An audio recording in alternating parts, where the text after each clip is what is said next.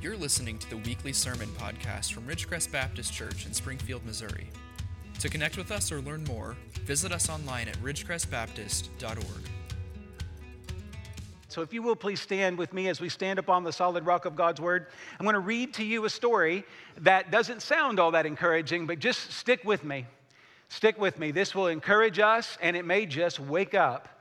Wake up, Ridgecrest Baptist Church. Listen to this. Now, when they heard these things, they were enraged and they ground their teeth at him. This is Acts chapter 7, verse 54. But he, this is Stephen, full of the Holy Spirit, gazed into heaven and saw the glory of God and Jesus standing at the right hand of God. And he said, Behold, I see the heavens opened and the Son of Man standing at the right hand of God. But they cried out with a loud voice and stopped their ears and rushed together at him. Then they cast him out of the city and stoned him. And the witnesses laid down their garments at the feet of a young man named Saul. And as they were stoning Stephen, he called out, Lord Jesus, receive my spirit. And falling to his knees, he cried out with a loud voice, Lord, do not hold this sin against them. And when he had said this, he fell asleep. But chapter 8, verse 1 and Saul approved of his execution. And there arose on that day a great persecution against the church in Jerusalem, and they were all scattered throughout the regions of Judea and Samaria, except the apostles. Devout men buried Stephen and made great lamentation over him. But Saul was ravaging the church and entering house after house. He dragged off men and women and committed them to prison. Let's pray. Lord, we have watched you move in mighty ways. We have seen your hand at work. God, we know that you are at work. And in spite of all the challenges we have faced, God, you have shown us that you are in control. We read a story like this and we see a brother dying for his faith. It would seem like there is a world out of control, but we know, God, that even from brokenness, you bring blessing. And this morning, the people who walked in this room broken, may they leave blessed. And we pray this in Jesus' name. Amen. You may be seated.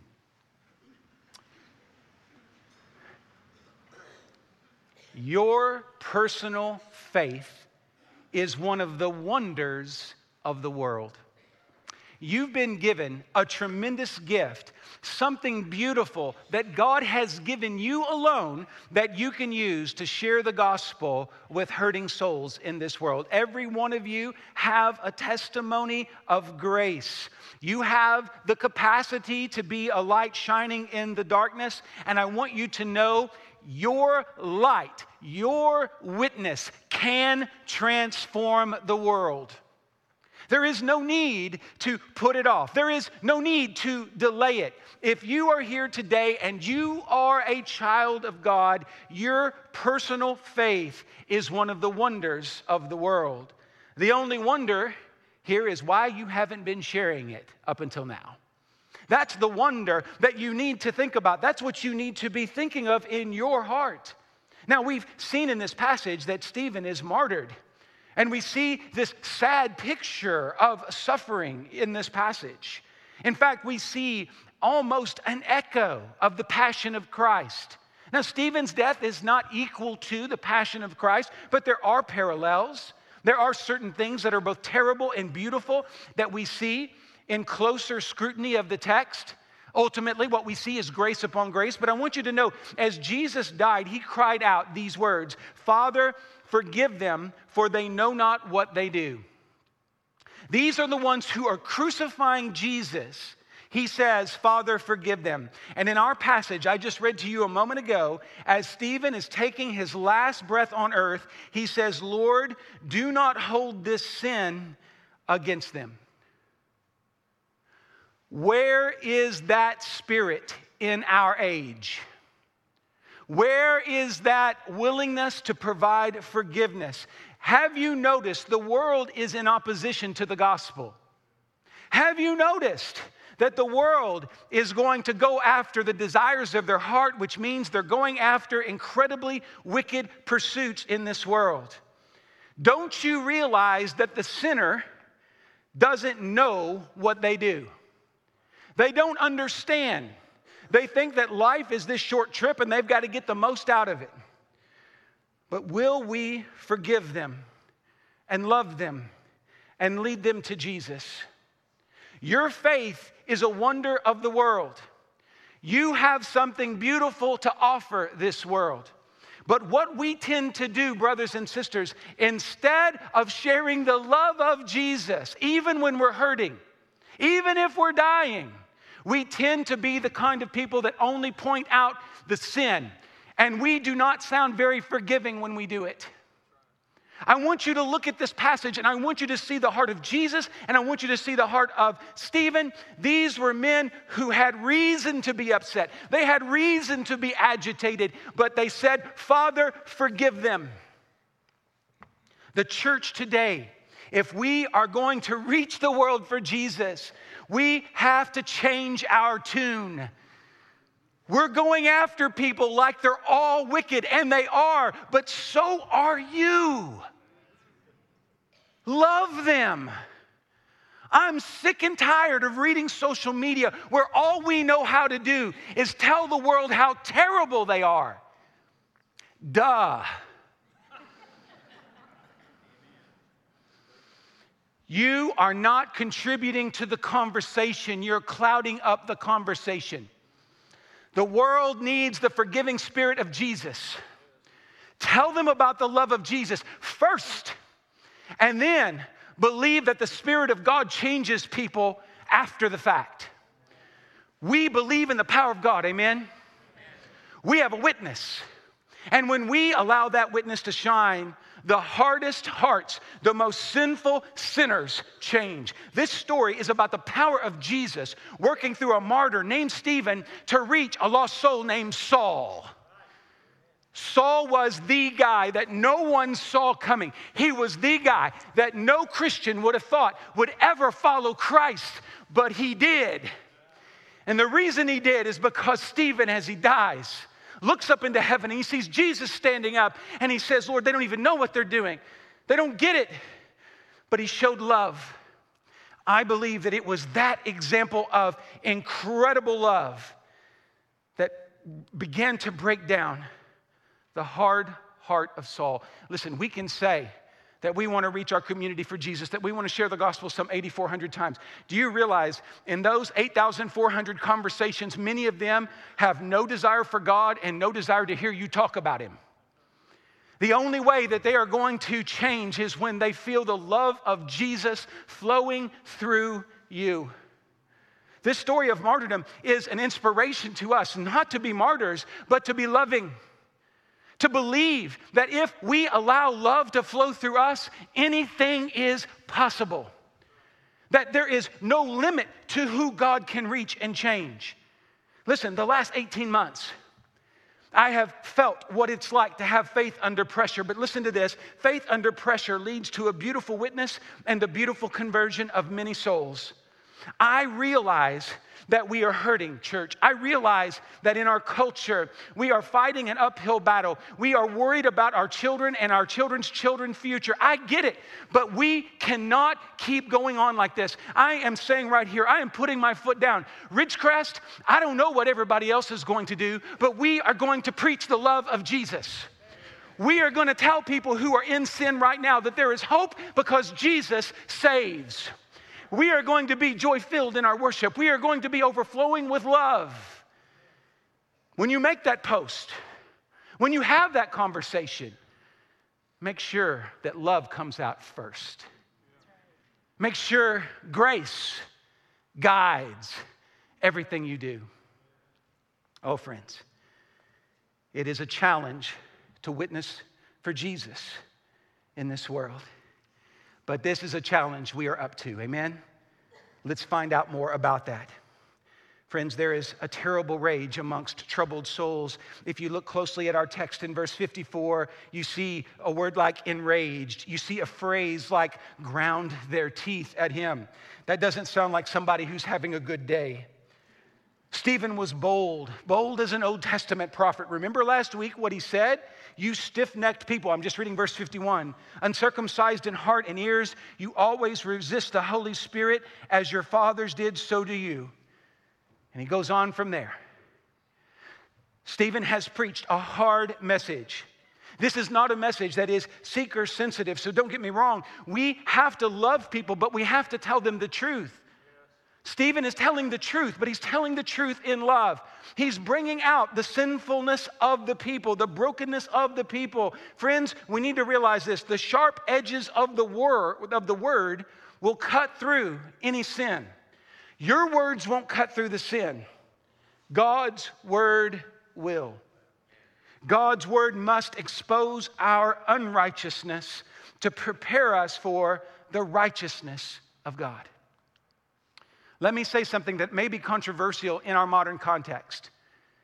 Until a person understands the nature of their sin, they cannot appreciate or receive the righteousness of God. Never sinned, never saved. Before a person is saved, the Holy Spirit convicts them that they need to be saved from sin. And so the church's job is to lovingly and graciously tell the world what God's word says. The law is what you ought to be doing, but none of you are doing it. That's what we see in the New Testament. That's what Paul is telling us in the book of Romans. But hear me out. Jesus' righteousness that we receive through the cross of Jesus gives us his righteousness. Oh, friends, when we hear gospel truth, there are a number of different ways our hearts might go. If you share the gospel with someone, it is very likely that they won't hear anything at all. They will be completely unmoved by the gospel's challenge to our sinfulness. Now, even today, I'm not joking around, I'm not playing with you, but the truth is, many of you are in that mode right now. You're hearing me, but you're not listening. I'm talking about sin, and you're thinking about lunch. I'm talking about love, and you're thinking about this afternoon, playing some golf or fishing. You're not listening to me. Now, I'm not offended. I've been doing this a long time. I've been not listened to by a long time, even before I became a father. I've been preaching since age 19. I've been ignored by a Baptist for nearly 30 years. So you don't intimidate me, but you break my heart. Because how can we continually come and hear the gospel and not be moved by it? There's a second uh, reality, though. Most people don't listen at all. A handful of folks are deeply touched by the gospel, feel remorse for their sins, and this leads to repentance. Now, that's what we want to see. Even among Christians, as God begins to speak to us, we ought to be convicted. Right now, the Spirit ought to be bringing into your mind where you have sinned and fallen short of the glory of God. That's okay, let it come because Jesus will take it away. But there's a third response, and that is some people just get plain mad about it. Most people ignore it, some people receive it, other people just get plain mad about it. That's our text. These are people getting plain mad about it. They are enraged. They don't want to hear the gospel truth. They think that they are serving God. We see these people grinding their teeth, and in the Old Testament, this is a, a visible sign of hostility and rage. Some have said that this is a picture of someone losing their minds. A heart filled with rage leads to digression of the soul. It never leads to progression of the soul. Rage kills reason. Let's park there for just a moment. I want you to hear me. I feel like when I listen to Christians today, I hear more rage than reason. I hear more discontent and malcontent than mercy and a desire to disciple. Friends, we cannot allow the culture to make us angry because when we get angry, we will not love. And if we will not love, we will not move the dial of lostness. I see too many of us worked up over the news and never seem to find time to be worked up over the lost soul next door. I have more conversations about what was on Fox News last night than I do about witnessing to people or being there for people who are hurting and vulnerable. Now, Fox News, CNN, just so you know, I don't watch any of it. Somebody asked me last week about some explosion that happened in Springfield. I didn't even know it happened. I was reading in the 16th century, so I missed it somehow. I don't know how. Uh, listen, I, I, I learned a long time ago that my heart isn't geared for politics and news. Let me tell you why. Can I think it through? Can I, can I understand the times? I think I can. But you know what? The more I think about all that negativity, the more negative I become. And I don't know about you, but you don't need more negative. You don't need it from me. And let me just go ahead and say, I don't need it from you. We need each other, don't we? We need to encourage one another. I get it. I understand. The world is a messed up place. You don't have to tell me that, but I know there's a solution, and so do you. And I am tired of us being filled with rage all the time, upset, mad, mad not just at the world, but we find ways to be mad at each other. No. Jesus expects more. I have never, ever had an argument with someone and walked away and felt better about my world. But I can tell you, every time I've been faithful to be kind to someone, to smile. I'm not talking about just sharing the gospel, I'm just talking about being a good human being. I never walk away from that feeling bad. I may not have made a difference, but I have left a, a bit of positivity. And rage will never let us do that. Saul and his brothers at this time were raging. They were raging. They were religious and raging. And I read this this past week and I thought about it. That's us. We are, as a collective, Christian, Christianity today, as a collective, is more angry sounding than loving. We must change it. The conversation must change. The attitude, brothers and sisters, must change. It should not require Rich telling you to have joy if you're a Christian. It should not require me telling you to love if you're a Christian. But you know what? We needed to hear that this morning. All of us. Because the church, not just you or me, the church, not just Ridgecrest, the church, Big C, is losing its way. We're losing ground every day. And some of us think that if we'll argue better on politics or be more angry than the next guy, that somehow we'll win them. We will not. The devil is perfectly happy with your agitation, he is not happy when you love. Let's fight this battle together. Let's fight this battle believing in love. Saul was a young man. The Greek word here means between the ages of 25 and 40. I'm not a young man anymore. Anyway, he approved of Stephen's execution. Chapter 8, verse 1. Stephen's place of martyrdom is set here in this stage but uh, of the story but this doesn't stop saul saul continues to ravage he goes and and persecutes more we don't know how many more people lost their lives because of saul's sin but i would assume it was many the disciples, we are told, stay in Jerusalem a little bit longer. It's kind of the picture of a captain of a ship going down with the ship. They're ready to go down with the ship until the Spirit moves them out into uh, the rest of the world. And that's where the Great Commission really kicks off. We'll be talking about that in the months to come. Even from this persecution, we see beauty come from the ashes. But look at these people enraged, grinding their teeth, ravaging. Let it never be said that any of those words describe who we are and what we do. Rage has no place in the church. Your anger will not bring healing, but your love will. One more word of wisdom here you can't be filled with anger and the Holy Spirit. Your, your heart doesn't have enough room for both. You must choose this day which one you will cling to.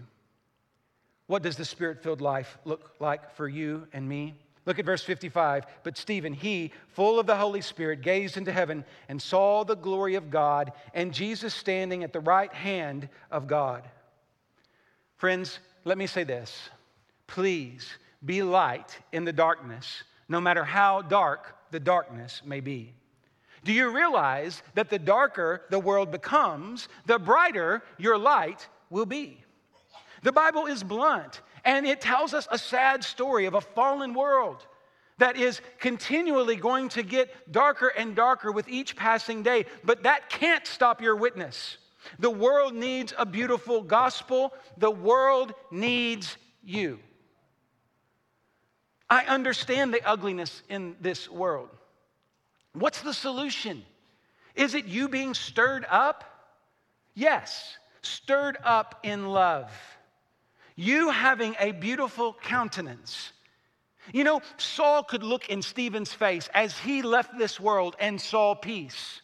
And too many people in the church do not have that peace. We need to be beautiful. There are, are few, just a few people in the world who are filled with nothing, who really don't want anything, have no desires, and care for nothing. But I'll tell you, most people want to make something of their lives. They want to, they're motivated to do something. The people who make the biggest impact on the world are those who are filled with either love or hate. Now, hear me. Reading our history is good in this way.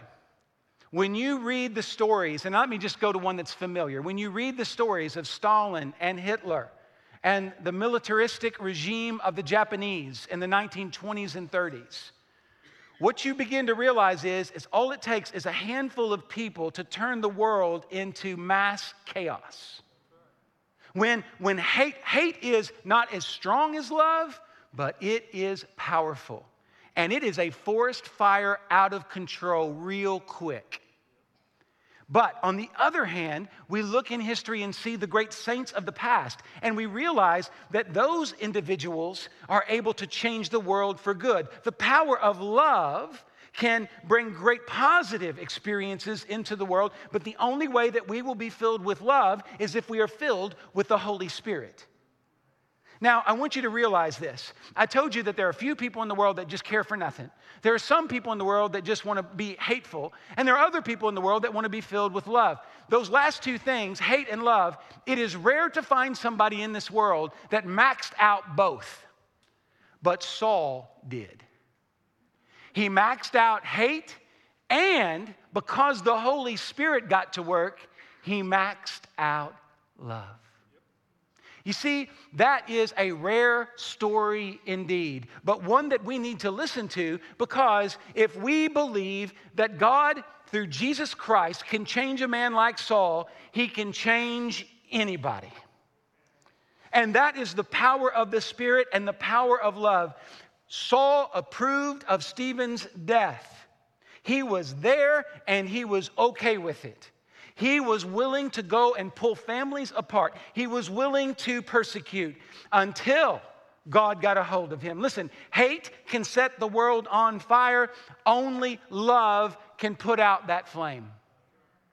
The love of Jesus can extinguish the flame of hate. It is true in Saul's life, it is true in your life. Let me just ask the question this way why is wickedness and hate growing at such a fast pace in our culture? Why? Well, I've been hinting at it all along this morning. I think it's because the church isn't pouring out enough love to extinguish that flame. You see what I'm saying? I hear all the time about how bad the world is going. I don't disagree. Many of you, your ideas and your philosophies are right in line with mine. I'm not here, I'm not here to disagree with you on any of those things. But here's what I am saying. How can the church expect to extinguish a flame as hot as hate with anything less than the love of Jesus? If you would agree with me that the world is going to a bad place, I won't say where because there's little kids in the room. If you would agree with me that wickedness is on the ascent, that everywhere you look, it seems like people are calling right wrong and wrong right. If you would agree with me, and many of you do, then why do you think you can fix the problem by continuing to gripe and moan and complain and throw your words at people and tell them how terrible they are? Listen, I get it. I'm not saying you're wrong, but you have to hear me. We must love people in the name of Jesus first. We will not win people to Jesus if we come across angry. When I was a young man, I know you don't believe this. When I was a young man, I was a little passionate. When I would speak, I, I would be passionate. Can, can you believe this? Um, even today, I have to watch it. Like when I'm being intense like this, I have to say, Smile, Jeremy, smile, Jeremy, smile, Jeremy. I, am not angry. I am intense. Okay? But doesn't matter. It doesn't matter. I can, I can say that all day long. I remember I was sharing the gospel with, with a, a lady, and she was my soccer coach. She was one of the two soccer coaches we had. And we were going on, on a, we were just going like an hour away, I think to Marion, uh, Marion, Kentucky, I think it was, or Illinois, I don't know. Uh, we were going somewhere. And I just remember I was, I thought I was really making you know, some good points and sharing the gospel. And right as I thought that she might follow Christ, she said, Hey, you know, why are you angry? Well, I could sit there and make excuses, but the truth is, I didn't mind my, my face. I didn't mind my heart. I was, I was intense and I was trying to win a soul. And I, I was doing everything I thought was right. But it was a total bomb completely push this person away. You know, I think about her face. I, I, it comes up in my mind, not every day, but a lot. Man, I have a lot to answer for when I face Jesus. My witness has been weak more often than not. And I'll tell you, most of the times I have failed in sharing the gospel is because I went in guns blazing instead of love flowing. The fire of hate is burning bright in our land. Amen? It's, it's burning bright. Sin is, is burning bright. It feeds that fire. But your love, the beautiful faith you have in Jesus, and the love of Jesus that has been put in your heart, can put out that flame. Oh, don't add to the anger and disgust out there in social media. Don't add to anything negative because that leaves no room for love. Ah, we are shouting out. I said this a few weeks ago. We are shouting out very loud what we're against, and no one knows what we are for. I am for the glory of God. I am for the love of God. I am for the grace of God. I am for biblical truth. I believe in the power of the Holy Spirit to change lives. And I think you do too. I think that we have a great hope and a future. And I believe that if you will just continue to love as Jesus loved, when your time comes, I don't know that Jesus will be standing by the Father's right side, but the only way to make sure that we are, are walking with Jesus is to walk with Jesus and to walk in love. People say all the time, How do I know that I'm saved? Well, I'm going to preach about eight sermons on conversion, on what it means to be saved um, in September, October, and November. So we'll talk about it, okay? But let me just say this if you've not walked in love in a long time, there's questions you need to be asking. Because those who have Jesus in them are able to overcome, are able to walk in love. Will we have moments where we fail? Absolutely. But it scares me that so often in the world today, Christians are consistently angry and not filled with the Spirit. Friends, be filled with the Spirit. If you want to see Sauls turn into Pauls, you need the Spirit filling your soul. The world is a crazy place filled with crazy people who need crazy love. Do you hear me? The world is a crazy place. I'm not going to deny it. There's some crazy people out there. I'm not going to deny it. But what do they need? Crazy love. The kind of love that is selfless, the kind of love that moves mountains along with faith. And so let me finish with just these words of exhortation. What is the path of salvation? We see Saul at this point is still on the wrong path, and Saul approved of his execution. We see in verse 1a. This is not the, the, the place Saul ends up, but this is where he is. What that reminds me of is even when we've experienced some powerful spiritual words and feelings, uh, it takes a while sometimes to break into our hearts. So let me just assume something this morning that the Spirit has been working on some of you for a season that you know that it's time to make some decisions for Jesus. It's time to turn from sin and be saved in the name of Jesus. Some of you have been saved, but you have lost your way. You need to be rededicated to Jesus. Some of you have been saved and not followed the Lord in scriptural baptism. You need to be baptized. Whatever element of disobedience is in your life, the path begins with obedience. The path begins with you doing the right thing today.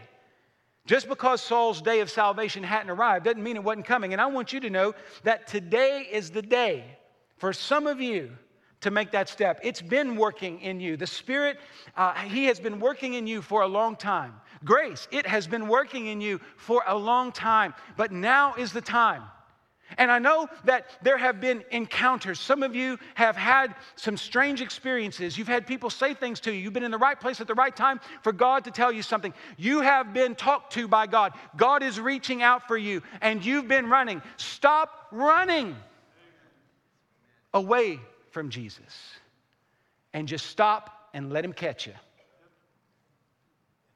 When Stephen met Saul, the process of heart change began.